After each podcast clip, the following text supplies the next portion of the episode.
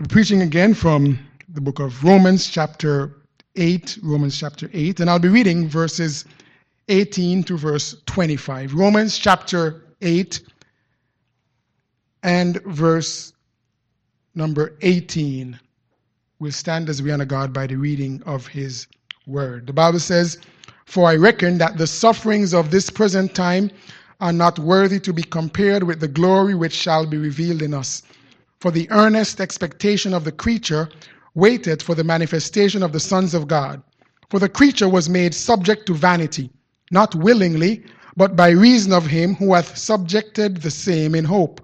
Because the creature itself also shall be delivered from the bondage of corruption into the glorious liberty of the children of God. For we know that the whole creation groaneth and travaileth in pain together until now.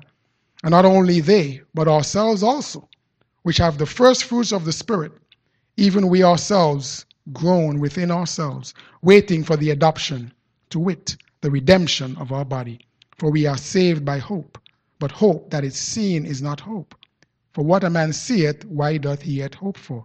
But if we hope for that which we see not, then we do wait with patience, wait for it. Let us pray. Father, we thank you once again for your precious word. We thank you for your presence and for how you minister to hearts and you meet needs in a very special way. We thank you for your presence here today. And I ask the Lord that you would continue to move in this service and move in hearts as your word goes forth.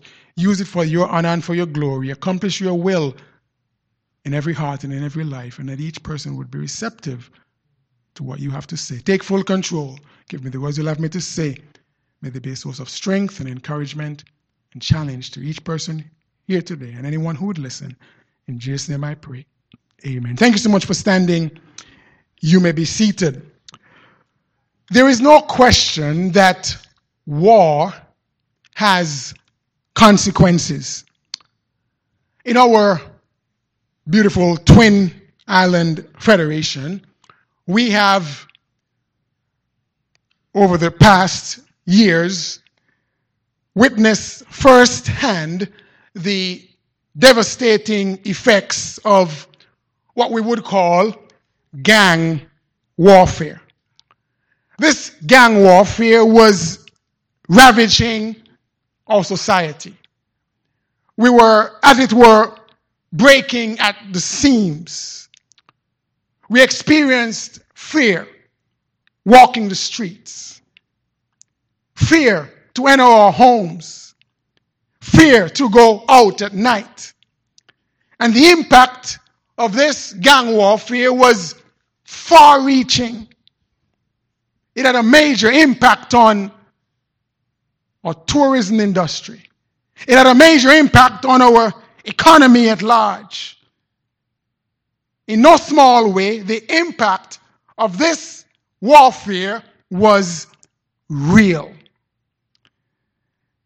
And as controversial as the attempts at a solution have been, and they will continue to be controversial, we understand and feel the effects on the society and on our own lives when things are not at the level at which they were. Because we understood in a real way that war had consequences and has consequences on our lives and how we conduct our affairs personally and otherwise. But today, as we continue to look at the results of a war, we understand and recognize that we are examining, however, not a physical war as a war involving gangs, but we are looking at a war that is far more impactful, far more devastating. My friend, we are examining and about to continue looking at a war that is at the root of every other war known to mankind. This war, my friend, is a spiritual war. It is a war of good versus evil. It's a war of right versus wrong. And as we've examined the Word of God, the pages of Scripture, we've seen that this war that we're speaking of here today is a war that started in heaven. This war was initiated by Satan himself, the chief angel, a creation of Almighty God, rebelled against God and got one third of the angels to rebel with him. The result was that they were all cast out of heaven. And ever since that time, this war, my friend, has been raging. This war affects you. This war affects me. And it affects us every single day of our lives. We're taking a close look at this war because, my friend, this war has major consequences. It's important that we are aware of the effects of this war. It's important that we are aware of why this war is taking place. It's important that we understand the effects of this war on our lives personally, on our families, on our schools, on our churches, on our nations, my friend, because we cannot escape the effects of this war. And if we pay close attention to the effects on our world, we must conclude that this war seems to be raging in a way that it has never raged before. I've entitled this sermon series, A War is Raging. We've been looking at the results of this war, and thus far we've seen that the first effect and result of this war is sin. My friend, sin is present because of this war. But we saw as well that this war has resulted in sides. You see, my friend, God is a holy God. And anything that comes against God, against the will of God, against the purpose of God, that obstructs God's plan and purpose, my friend, that is sin. And it results in an automatic division of sides. But today I want us to look at a third result of this war. And I want to preface this by saying this result is not one that is going to cause us to be comfortable. It's not one that's going to give us a warm and fuzzy feeling. But make no mistake, my friend, this is a direct result of this spiritual war that is raging. And this result, my friend, is suffering. Suffering. Suffering is a reality of our human existence, and it's important that we understand why suffering exists and where it has come from. Now, I want us to look at our text in Romans chapter 8, and I want us to see briefly, as quickly as I can this morning, three things in this passage as it relates to this matter of suffering. Now, notice with me, first of all, as it relates to this result of this spiritual war, understand that we have, and you can jot this down, a decaying creature. Now, look with me in verse number 20. What the Bible says. It says, For the creature was made subject to vanity, not willingly, but by reason of him who had subjected the same in hope. Now you say, Pastor, who, who is he talking about? Who is the creature? My friend, the creature is humanity. You and me. You and I, we are creatures. Now that makes us seem a little, sounds a little degrading, doesn't it? But we are creatures. And so he says here, the, the creature was made subject to vanity. Now we understand what happens, what it's explaining here is that you and I were subject to depravity. We understand that in Genesis chapter 3, and we can turn there because it helps us to understand why do we suffer? Why do we have difficulty? Why does that exist? This is often a, a question that is asked whenever we experience pain. But we have to understand that, my friend, the root of pain and suffering is a result of this spiritual war that is raging. Now, back in Genesis chapter 3, we understand the setting here is the Garden of Eden, where God had put man and woman, Adam and Eve, in a perfect environment that was free of suffering, free of pain, free of agony, free of turmoil. But in verse number 16, we understand that, this, that the context here is that the serpent had beguiled Eve. And got her to go against the command of God. And Adam went along with her as well. And in verse number 16, understand the consequences of their actions. My friend, mark it down. Disobedience to God always has negative consequences. There's no escaping it.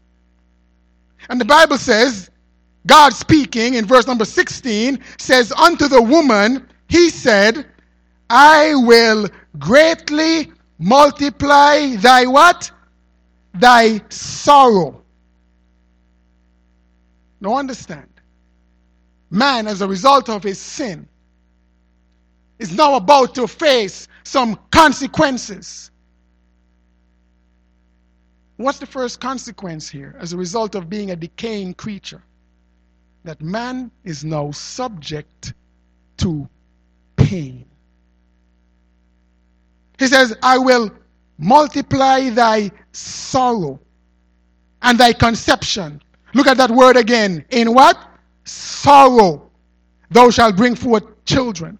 Look at that word again in verse number 17 when he speaks to Adam. He says, Cursed is the ground for thy sake. In sorrow thou shalt eat of it all the days of thy life. My friend, as a result of sin and disobedience to God, man now is subject to suffering. Man is now subject to pain. Remember, God had said to them, The day that ye eat of it, of the fruit, ye shall surely what? Die. So, my friend, from the time they disobeyed God, guess what? Man began a process of decaying.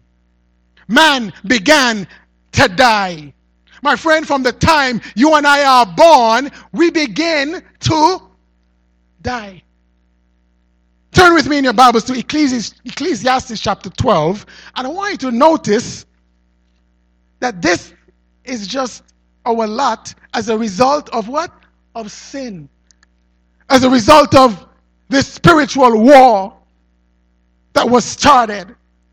In Ecclesiastes chapter 12, Solomon, who had experienced, listen, riches, who had experienced pleasure, who had experienced all there was to experience, gets to the end of Ecclesiastes chapter 12 and he gives a process, a bleak picture, if you will, of the reality of the human existence in that we are decaying creatures.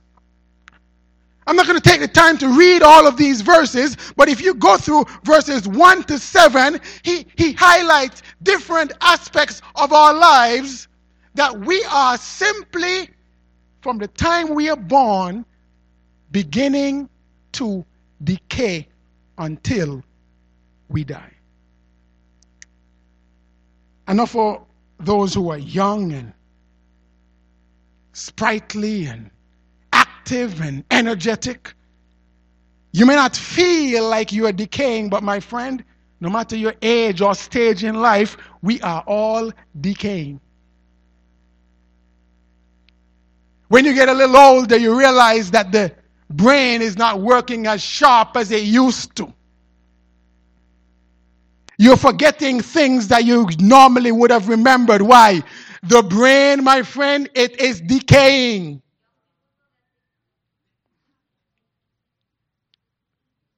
The joints don't work like they used to. I mean, I remember when you when I go down and I come up, you just spring back up. Now you get back up, you're like, oh, oh. It's not that easy to get up when you're down. The joints are decaying. The heart is decaying. I mean, there are times where you could experience uh, fear and you could you could get over it. No, but you get older, somebody scares you. You got to take a few seconds to recover because the heart is not as strong as it used to be. The heart is decaying. As you get older, whatever adhesive that God placed between the gum and the teeth begins to decay, and the result is the teeth begin to exit. Decaying. The hair that existed at particular places on the scalp and on the begins to decay. And you think it's because the barber just did something wrong. No, the hair is decaying. Things begin to droop. Things begin to go south when you want them to go north.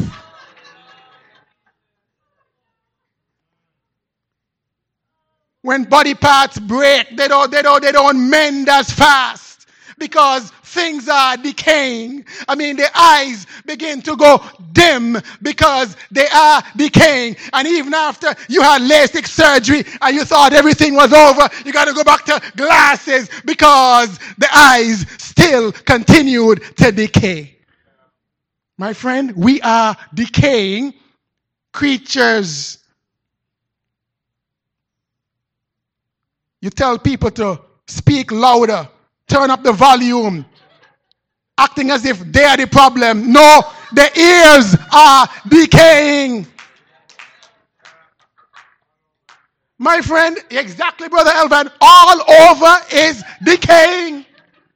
It's a reality of our human existence, my friend. Listen, let me tell you something, young people. No matter uh, how fine you think you are, no matter how hot you think you are, listen, don't put all your stock in that. You are decaying.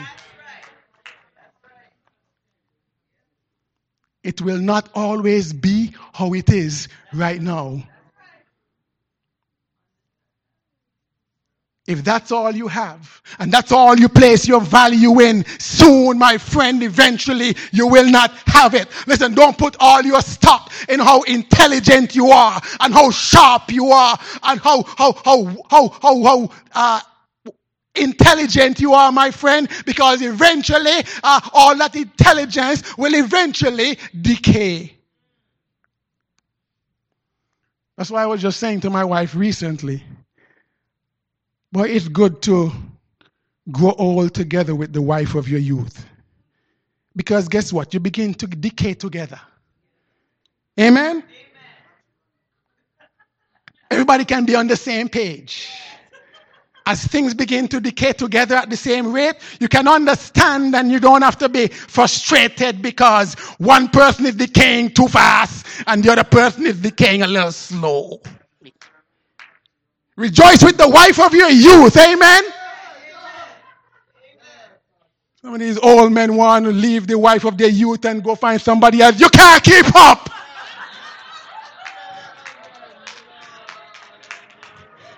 You're at a different decaying phase.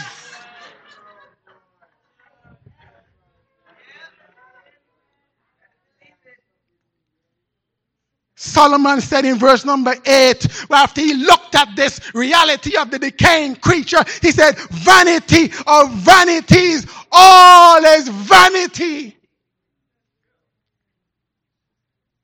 Suffering we're subject to pain. Why? Because we are decaying creatures. But my friend, here's something else. We are decaying creatures. We're not only subject to pain, but we are subject to problems. Job chapter 14 and verse 1, Job said, Man that is born of woman is of a few days and full of trouble.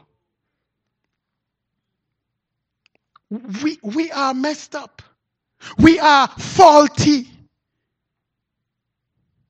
We have problems galore. Social problems, psychological problems, mental problems, emotional problems, spiritual problems, economical problems, financial problems. And my friend, let me tell you this governments cannot solve this world's problems.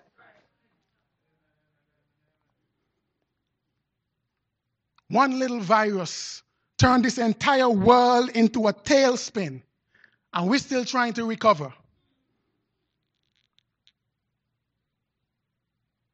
Governments in trying to solve the problems and can't. And those who are not in trying to claim that they have the answers but don't. Am I saying we shouldn't have governments? No, I'm absolutely not saying that. I'm saying that the governments are going to have to do their best to manage the problems, and they should. And we have to determine, uh, you know, who we're going to put there, who we think could manage the problems best. But if you think that they're going to solve the problems, my friend, you're sadly mistaken. They're going to have to manage these problems. Man cannot eradicate the suffering of sin. You know why? Sin is a heart matter.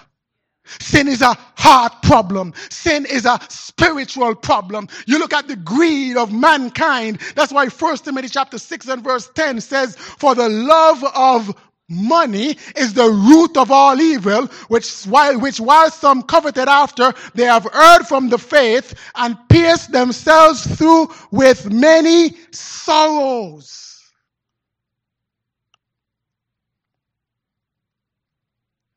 And exploitation as a result of man's depraved heart leads to suffering. I told you this is not one of those results that's going to make us feel comfortable because we don't like suffering. But it's one of the results of my friend, this, this spiritual war. We observe the decaying creature. But I want you to notice something else in this passage that in Romans chapter 8 that if you don't pay close attention to, you just might overlook it or miss it, maybe unintentionally. But notice the result of sin and the result of this war is that there is a decaying creature, but notice, secondly, there is a deteriorating creation. Look at verse number 22 it says, while it spoke of the creature in verse number 20, that's us, that's you and me. In verse number 22, it says, For we know that the whole what? Creation groaneth and travaileth in pain together until now. So we not only have a creature or creatures that have been devastated and depraved as a result of sin, and hence we suffer, but we have a creation. Now, look back at Genesis chapter 3, and you'll notice the connection there as well. Now, the creature suffered, but the creation suffered as well. Look at Genesis chapter 3 and verse 17 when the Bible says, Unto Adam he said, Because thou hast hearkened unto the voice of thy wife, and hast eaten of the tree which I commanded thee, saying, Thou shalt not eat. Look at this. Cursed is the what? Ground for thy sake. My friend, when man sinned, even the ground, even the earth, thank you, was cursed.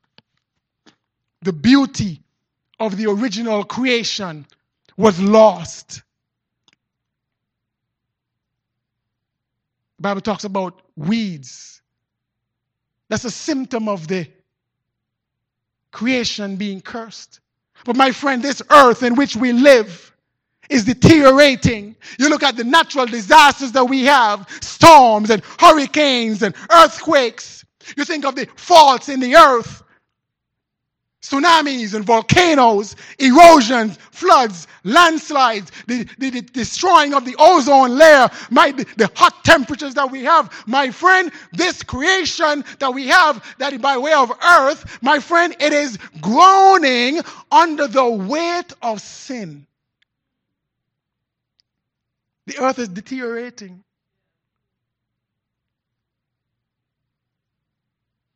I'm not endeavoring to discourage the environmentalists from the save the planet mantras. But what we are endeavoring to do is to manage a deteriorating earth. But this earth is deteriorating, my friend, because of the result of this spiritual war. But here's what I want to leave you with in closing today. You say, what, what does this have to do with you and me? What does this have to do with our response? What should our response be to this seemingly depressing news of suffering? Look back at Romans chapter 8, and we'll close with this. There's a decaying creature there is a deteriorating creation. But my friend, when we think of the reality of what sin has caused, it should result in every single person a desperate craving. Look at what the Bible says in verse number 23. It says, And not only they, but ourselves also, which have the first fruits of the Spirit. Look at this. Even we ourselves, look at this, groan within ourselves, waiting for the adoption to wit the redemption of the body. Here's what the writer, the Apostle Paul, is saying. He says, when we think about the suffering as a result of sin, when we think about the fact that our bodies are decaying, when we think about the fact that this world is deteriorating, what it should conjure up in us is a desperate craving for God. A desire for Him to redeem this depraved condition, this depraved existence, to restore what was lost as a result of sin. My friend, there should be a desperate craving for God, for redemption, for our restoration to what it was prior to man's fall. Think of a sick person in the hospital.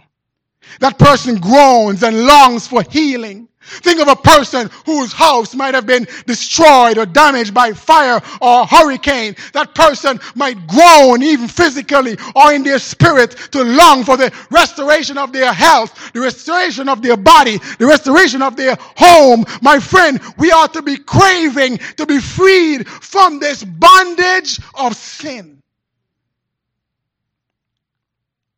And this is why we ought to hate sin. Notice I never one time said we ought to hate the sinner. But every single one of us ought to hate the sin that we, we are plagued with. We ought to hate the effects of sin on our society, on our world, on our lives, on our families, on our homes, on creation itself. We ought not to take it lightly. We are to hate the impact that it has on humanity. We ought to be groaning because of what it is, has done and long for the day, my friend, when sin will be no more.